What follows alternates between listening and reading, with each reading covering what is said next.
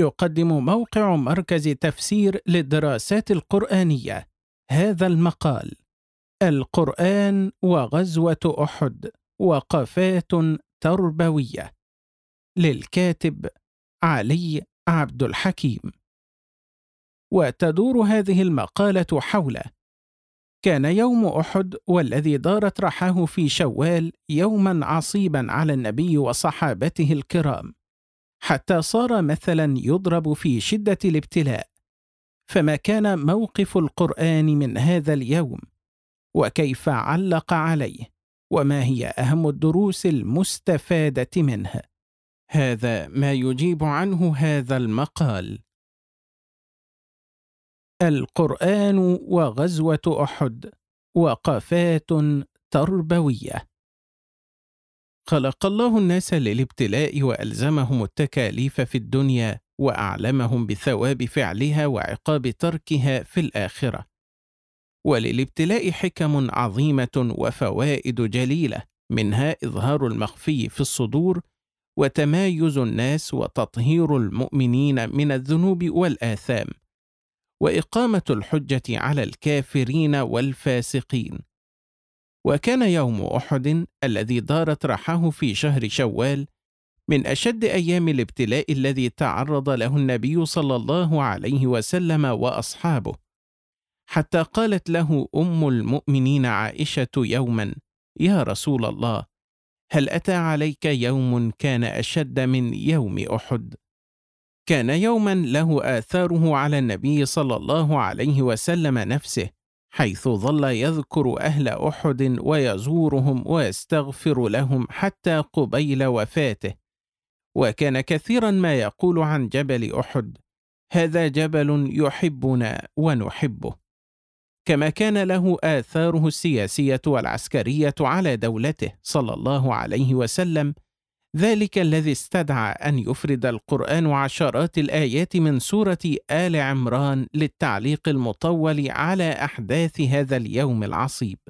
وفي هذه المقالة سنقف مع بعض القضايا التربوية التي اهتم بها القرآن في تناوله وتعليقه على يوم أحد. مستعرضين أهم دلالاتها ومستنبطين أهم دروسها المستفادة. وذلك بعد عرض أحداث يوم أحد باختصار. غزوة أحد. كان سببها أن قريشا لما أصيبت يوم بدر مشى رجال منها فكلموا من كانت له في العير التي تسببت في غزوة بدر تجارة فقالوا إن محمدا قد وتركم وقتل خياركم فأعينونا بهذا المال على حربه فلعلنا ندرك منه ثأرنا بمن أصاب منا ففعلوا. فاجتمعت قريش لحرب النبي صلى الله عليه وسلم ومن أطاعها من قبائل كنانة وأهل تهامة ثم خرجت بحدها وحديدها وأحابيشها ومن تابعها حتى نزلوا مقابل المدينة. فلما سمع بهم النبي صلى الله عليه وسلم استشار القوم في الخروج لمحاربة المشركين خارج المدينة أو البقاء فيها، وكان رأي عبد الله بن أبي بن سلول موافقا لرأي النبي صلى الله عليه وسلم ألا يخرج إليهم، وكان النبي صلى الله عليه وسلم يكره الخروج، فقال رجال من المسلمين ممن كان فاتهم يوم بدر يا رسول الله اخرج بنا إلى أعدائنا. لا يرون أن جابنا عنهم وضعفنا. فلم يزل الناس بالنبي صلى الله عليه وسلم حتى دخل بيته فلبس لأمته. ثم خرج صلى الله عليه وسلم في ألف من أصحابه حتى إذا كانوا بالشوط بين المدينة وأحد. انخزل عنه ابن سلول بثلث الناس وقال أطاعهم وعصاني وقالت الأنصار يا رسول الله ألا نستعين بحلفائنا من يهود؟ فقال لا حاجة لنا فيهم. ثم مضى رسول الله صلى الله عليه وسلم حتى نزل الشعب من أحد وجعل ظهره وعسكره إلى أحد. وتعبى صلى الله عليه وسلم للقتال وهو في سبعمائة رجل. وأمر على الرماة عبد الله بن جبير وقال له انضح الخيل عنا بالنبل لا يأتون من خلفنا. إن كانت لنا أو علينا فاثبت مكانك لا نؤتين من قبلك. وظهر صلى الله عليه وسلم بين درعين ودفع اللواء إلى مصعب بن عمير وأجاز يومئذ سمرة بن جندب الفزاري. ورافع بن خديج وهما ابنا خمس عشرة سنة ورد جماعة من صغار الصحابة ممن قلت سنهم عن خمس عشرة سنة. وتعبأت قريش وهم ثلاثة آلاف رجل وجعلوا على ميمنة الخيل خالد بن الوليد وعلى ميسرتها عكرمة بن أبي جهل وحرض أبو سفيان قريشا خاصة أصحاب اللواء من بني عبد الدار على القتال. وحرضت هند زوجته أيضا والنسوة معها الناس على القتال بشعر مشهور. وقعت المعركة يوم السبت للنصف من شوال وكان شعار أصحاب رسول الله صلى الله عليه وسلم يوم أحد. أمت أمت. وقتل فيها من أكابر الصحابة كحمزة بن عبد المطلب ومصعب بن عمير. ثم أنزل الله نصره على المسلمين وصدقهم وعده فحسوا أعداءهم بالسيوف حتى كشفوهم عن العسكر. وكانت الهزيمة على المشركين لا شك فيها إلى أن مالت الرماة إلى العسكر وخلوا ظهور المسلمين للخيل. فأتاهم المشركون من خلفهم وانكشف المسلمون.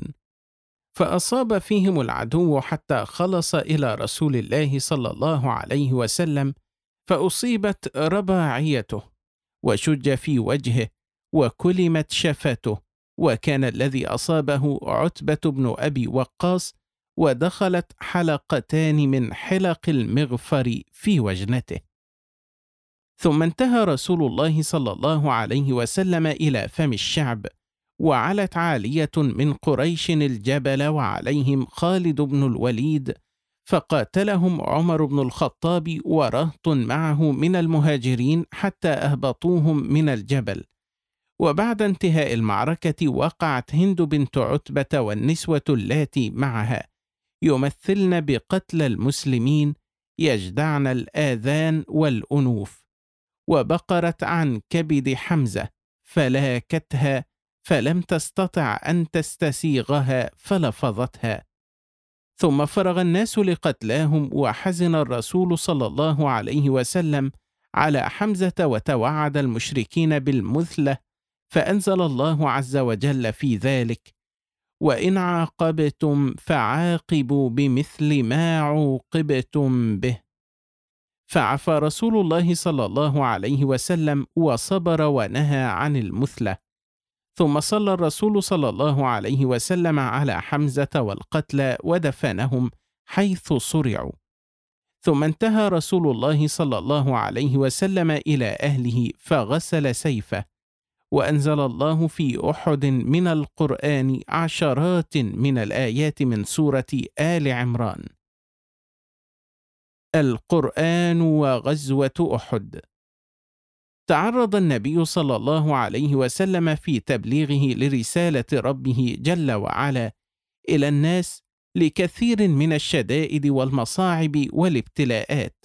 بل يصح القول بلا مبالغة إنه صلى الله عليه وسلم أكثر الناس بلاء وكان من أشد وأعظم ما تعرض له من ابتلاء ما حدث له يوم أحد.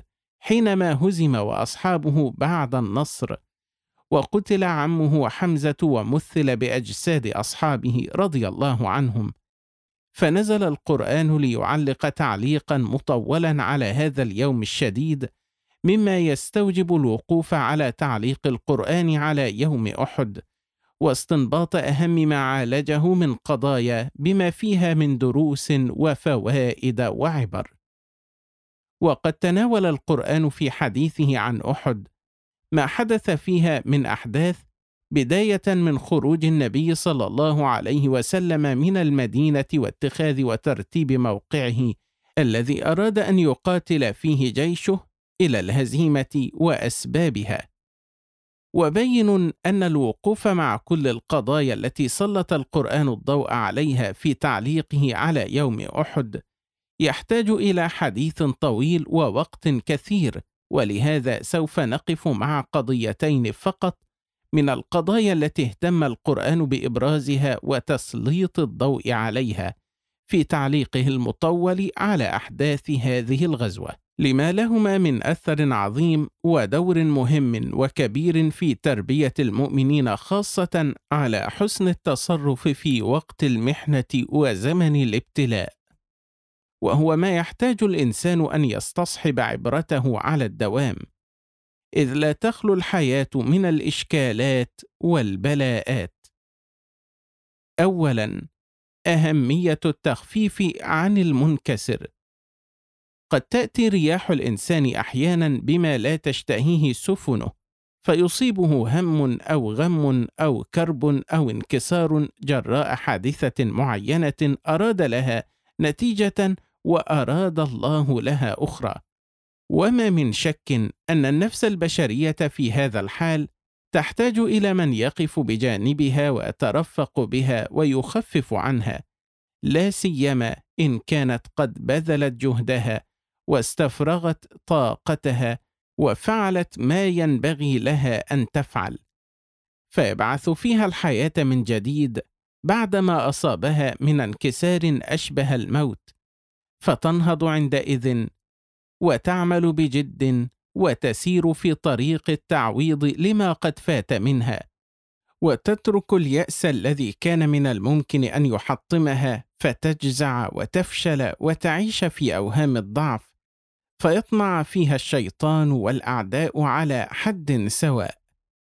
وقد جاء في القرآن ذم واضح لليأس والقنوط من رحمة الله ونهي شديد عنهما كما في قوله تعالى ولا تيأسوا من روح الله إنه لا ييأس من روح الله إلا القوم الكافرون وفي قوله تعالى لا تقنطوا من رحمة الله وقال سفيان بن عيينة من ذهب يقنط الناس من رحمة الله أو يقنط نفسه فقد أخطأ قال ذلك في تفسيره لقوله تعالى ومن يقنط من رحمه ربه الا الضالون والمتأمل لغزوة أحد يجد أن الصحابة رضي الله عنهم قد كسروا كسرة فظيعة فقتل منهم سبعون رجلا منهم جماعة من أكابرهم كحمزة بن عبد المطلب ومصعب بن عمير وعبد الله بن جحش رضي الله عنهم وجرح منهم الكثير حتى كان على رأس الجرحى النبي صلى الله عليه وسلم نفسه وقد مثلت غزوة أحد موقفا مهيبا ووقتا عصيبا تباينت فيه الأنفس واختلفت فيه القلوب فبينما أصاب الفرح قلوب الكافرين الذين انتصروا في هذه المعركة وعوضوا خسارتهم يوم بدر والمنافقين الذين كرهوا المسلمين حتى تخلوا عنهم قبيل المعركة. أصاب الحزن والانكسار قلوب الصحابة رضي الله عنهم لما أصابهم من الهزيمة والقتل والجراح رغم ما قام به كثير منهم من بطولات كبيرة قل أن نجد لها مثيلا في سير الناس. والمتأمل في تعليق القرآن على غزوة أحد يجد بينا أن القرآن قد ترفق بالصحابة رضي الله عنهم رغم هزيمتهم الكبيرة في أحد بل أخذ يخفف عنهم بكثير من الطرق ما أصابهم من هم وغم وكرب وانكسار وكان ذلك لغاية كبيرة وهدف سام وهو رفع اليأس والحزن والوهن عنهم فينهضون من جديد ويعملون لتعويض ما فات من النصر الذي كان قريبا منهم في أول المعركة. وذلك كان على عكس ما فعله بالصحابة المنتصرين في غزوة بدر من العتاب والتأكيد على كسر الغرور الذي أصاب بعضهم بعد النصر كما أوضحنا هذا في مقالتنا السابقة عن غزوة بدر. وكان تخفيف القرآن على المنكسرين في أحد عن طريق النهي عن الوهن والحزن فإنه لا يعالج شيئا ولا يحقق مرادا ولا ينكأ عدوا بل على العكس يفرح بهم المشركين ويقدح في إيمانهم بربهم جل وعلا وهو الذي وعدهم النصر والعلو على عدوهم. وأعلمهم أن العاقبة لا ريب لهم. وما من شك أن الحزن إذا تمكن من القلوب أمرضها وأقعدها عن العمل والاجتهاد. وقد كان سيد البشر صلى الله عليه وسلم يستعيذ بالله من الحزن فنهاهم الله عنه ووعدهم العلو تسلية لهم وتخفيفا عنهم. ولا تهنوا ولا تحزنوا وأنتم الأعلون إن كنتم مؤمنين. فهو جل وعلا في هذه الآية ينهاهم عن الوهن المؤدي إلى أن يضعفوا عن عدوهم وعن الحزن على ما أصابهم من القتل والهزيمة مبشرا بعلوهم في النهاية على أعدائهم. وهذا النهي عن الحزن تكرر في القرآن كثيرا ومنه قوله تعالى في نفس السورة فأثابكم غما بغم لكي لا تحزنوا على ما فاتكم ولا ما أصابكم. وقوله لا يحزنك الذين يسارعون في الكفر. التذكير بمصائب الأعداء التي حلت بهم هم أيضا في هذه المعركة. فكما قتل من المسلمين سبعون صحابيا فقد قتل من المشركين اثنان وعشرون رجلا وأصيب منهم كما أصيب من المسلمين. وكما أصاب المسلمون منهم في بدر أصابهم من المسلمين في أحد. إن يمسسكم قرح فقد مس القوم قرح مثله. ومن البين أن مما يسلي عن النفس ويدفع عنها ويخفف ما بها من الهم والحزن. أن ترى غيرها قد أصابه ما أصابها ولا سيما إن كان من الأعداء وقد قالت الخنساء رضي الله عنها. ولولا كثرة الباكين حولي على إخوانهم لقتلت نفسي. ولكن لا أزال أرى عجولا وباكية تنوح ليوم نحسي. أراها والها تبكي أخاها عشية رزئه أو غب أمسي. وما يبكون مثل أخي ولكن اعزي النفس عنه بالتأسي. فذكرهم الله تعالى بما أصاب المشركين في هذه المعركة ليسلي عنهم ولسان الحال لئن كان قد أصابكم قتل وجراح فقد أصابهم قتل وجراح. وقد قال مجاهد رحمه الله في تفسير القرح جراح وقتل. وهذا كقوله تعالى إن تكونوا تألمون فإنهم يألمون كما تألمون. أي إن كنتم توجعون من القتل والجراحات. فإنهم يوجعون منها أيضا ولكن الفرق أن عاقبتكم الجنة وعاقبتهم النار. الإشارة إلى بعض سنن الله في الدين والحياة مثل سنة التداول بين الناس. فالدنيا هكذا يوم لك ويوم عليك ويوم نساء ويوم نصر والحرب سجال. فكما انتصر المسلمون في بدر هزموا في أحد فخفف القرآن عنهم ما أصابهم من الهم والحزن بفتح آفاق المستقبل لهم. مبينا أن تغير الأحوال هو من سنته التي لا تتبدل ولا تتحول. فلن تجد لسنة الله تبديلا ولن تجد لسنة الله تحويلا. فمن يهزم اليوم سينتصر غدا والعكس صحيح. ولهذا لا ينبغي الوهن والخور بل الجد والاجتهاد والاستعداد للمعركة القادمة التي من الممكن أن يكون فيها نصرهم وشفاء نفوسهم وذهاب غيظ قلوبهم من الأعداء. وتلك الأيام نداولها بين الناس. وما تجلت هذه السنة في هذا الوقت إلا ليتبين المؤمنون ويتبين المنافقون. كما تتكشف الأخطاء وينجلي الغبش. الإشارة إلى أن الجنة سلعة غالية لا يسومها المفلسون ولا ينالها البطالون ولا يستطيع أن يحصلها إلا المجاهدون الصابرون. أم حسبتم أن تدخلوا الجنة ولما يعلم الله الذين جاهدوا منكم ويعلم الصابرين؟ فمهما أصابهم من كرب وانكسار وقتل وجرح في سبيل الله فهو قليل أمام الثمن الغالي الذي سيربحونه في الآخرة من رضوان الله تعالى عليهم ودخولهم جنته. وما من شك في أن النفس تفرح مهما أصابها من ضر إذا هي علمت حسن المآل.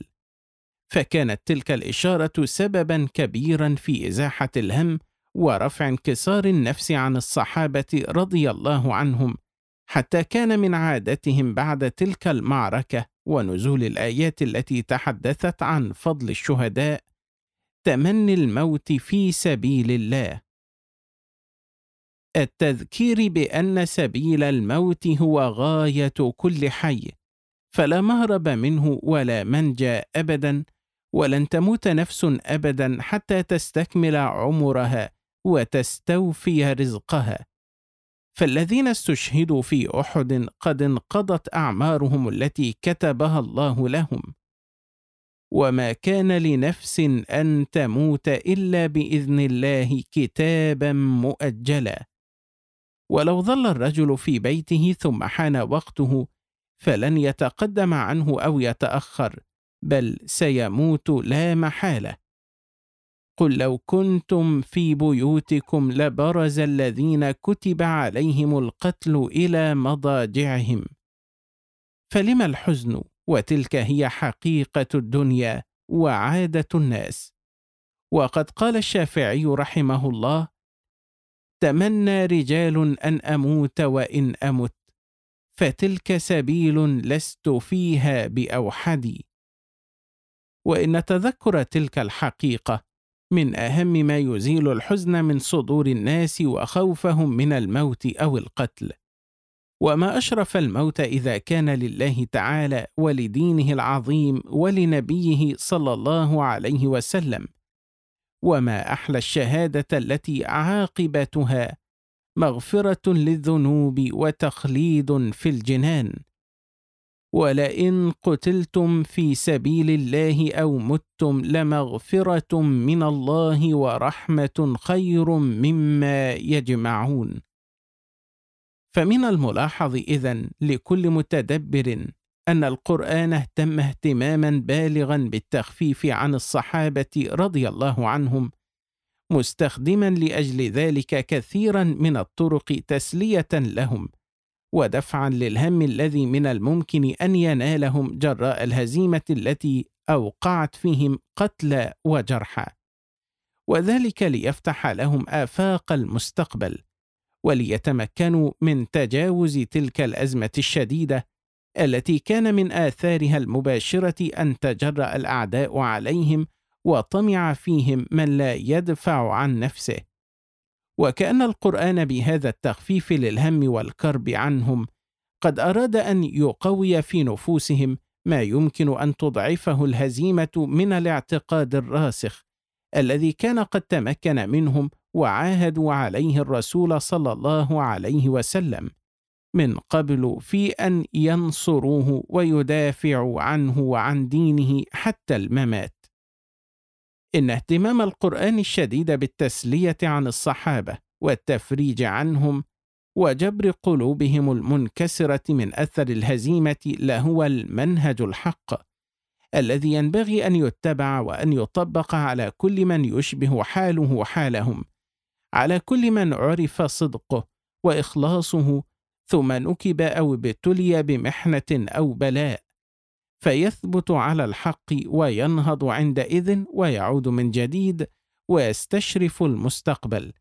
بدلا من الوقوف متحسرا وحزينا أمام محنته. ذلك هو ما فعله النبي صلى الله عليه وسلم مع المنسحبين من جيش مؤتة لما عادوا إلى المدينة وجعل الناس يحثون عليهم التراب ويقولون يا فرار فررتم في سبيل الله فقال الرسول صلى الله عليه وسلم ليسوا بالفرار ولكنهم الكرار إن شاء الله تعالى. ثانيا ضرورة الاعتصام بالله تعالى خاصة في وقت المحن. في وقت المحن تتعاظم الشائعات وتكثر الترهات وينتشر بين الناس القيل والقال. وفيه تظهر شماتة الشامتين وادعاءات الكاذبين فتبحث النفوس عن عاصم لها وتود القلوب أن تركن إلى مأوى يحتضنها. بعضا من ذلك هو ما حصل بعد هزيمة المسلمين في أحد حين خرج عليهم من الكفار والمنافقين من يقول لهم لما رجعوا من المعركة لو كان محمد نبيا ما أصابه الذي أصابه. وامروا المسلمين بالرجوع عن دينهم. والنفس البشرية في وقت ضعفها تكون أقرب إلى فعل كثير من الأفعال التي تأبى فعلها في أوقات قوتها.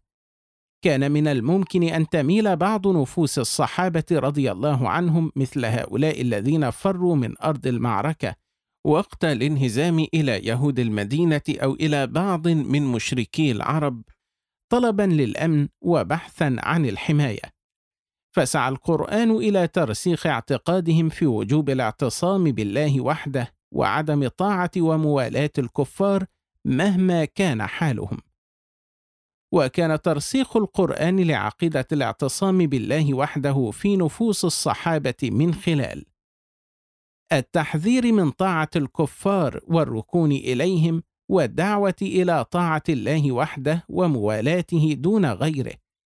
فإن طاعة الكفار والركون إليهم وجعلهم سندا ومرجعا لن يكون له ثمره بل عاقبة ذلك هي الخسران المبين في الدنيا والآخرة.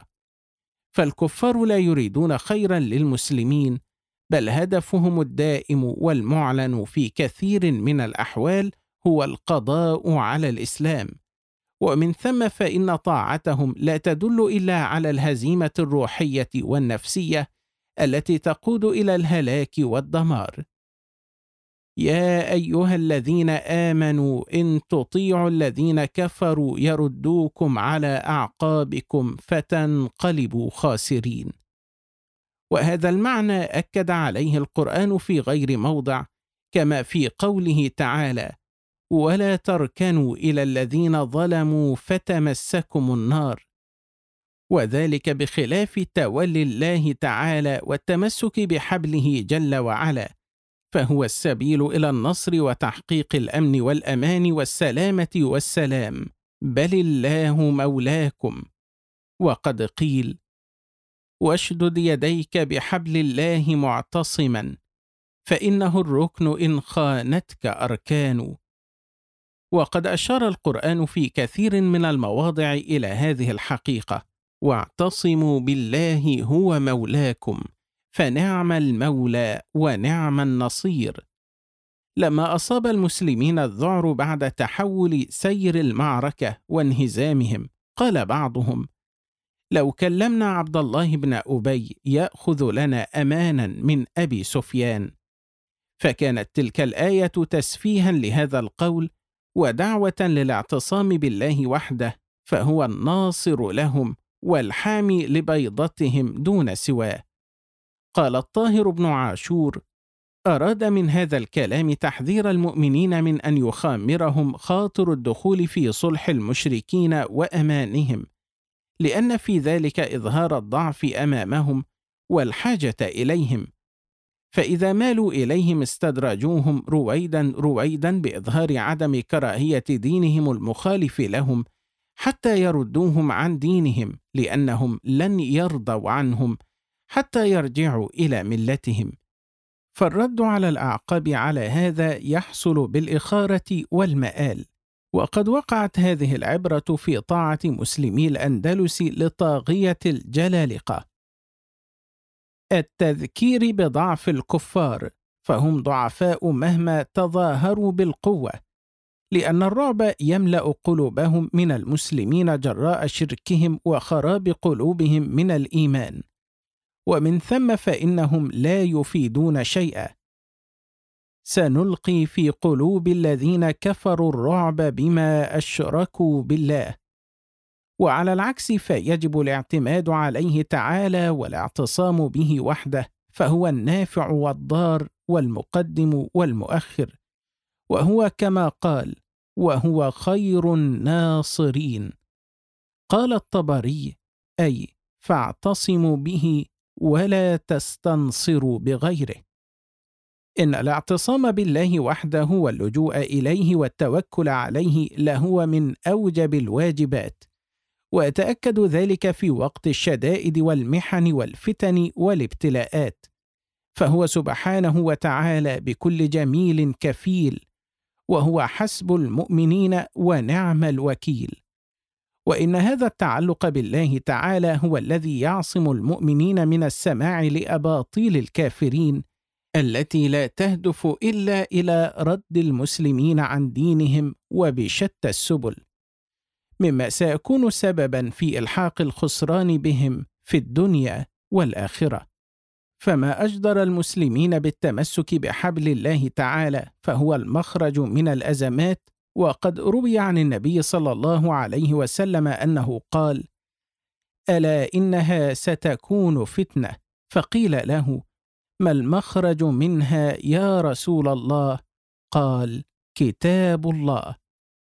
إن التخفيف عن المؤمن الذي اعترته لحظة ضعف أو أصابته حالة انكسار رغم صدقه وإخلاصه لهو من أهم ما يقدم له فيثبت على الحق عندئذ ويقوى على مواصلة السير في طريق الله معتمدا عليه وحده غير سامع لأباطيل المرجفين من الكفار والمنافقين.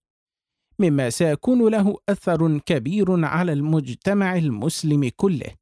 ولهذا كان الاهتمام البالغ من القرآن الكريم في تعليقه على غزوة أحد بالتخفيف عن المنكسرين الذين أصابهم في أحد بلاء كبير من قتل وجراحات. فبغير التخفيف عن المؤمن الصادق المصاب قد يسير في اتجاه معاكس فالنفوس مجبولة على حب الرفق بها خاصة في وقت الأزمات والشدائد.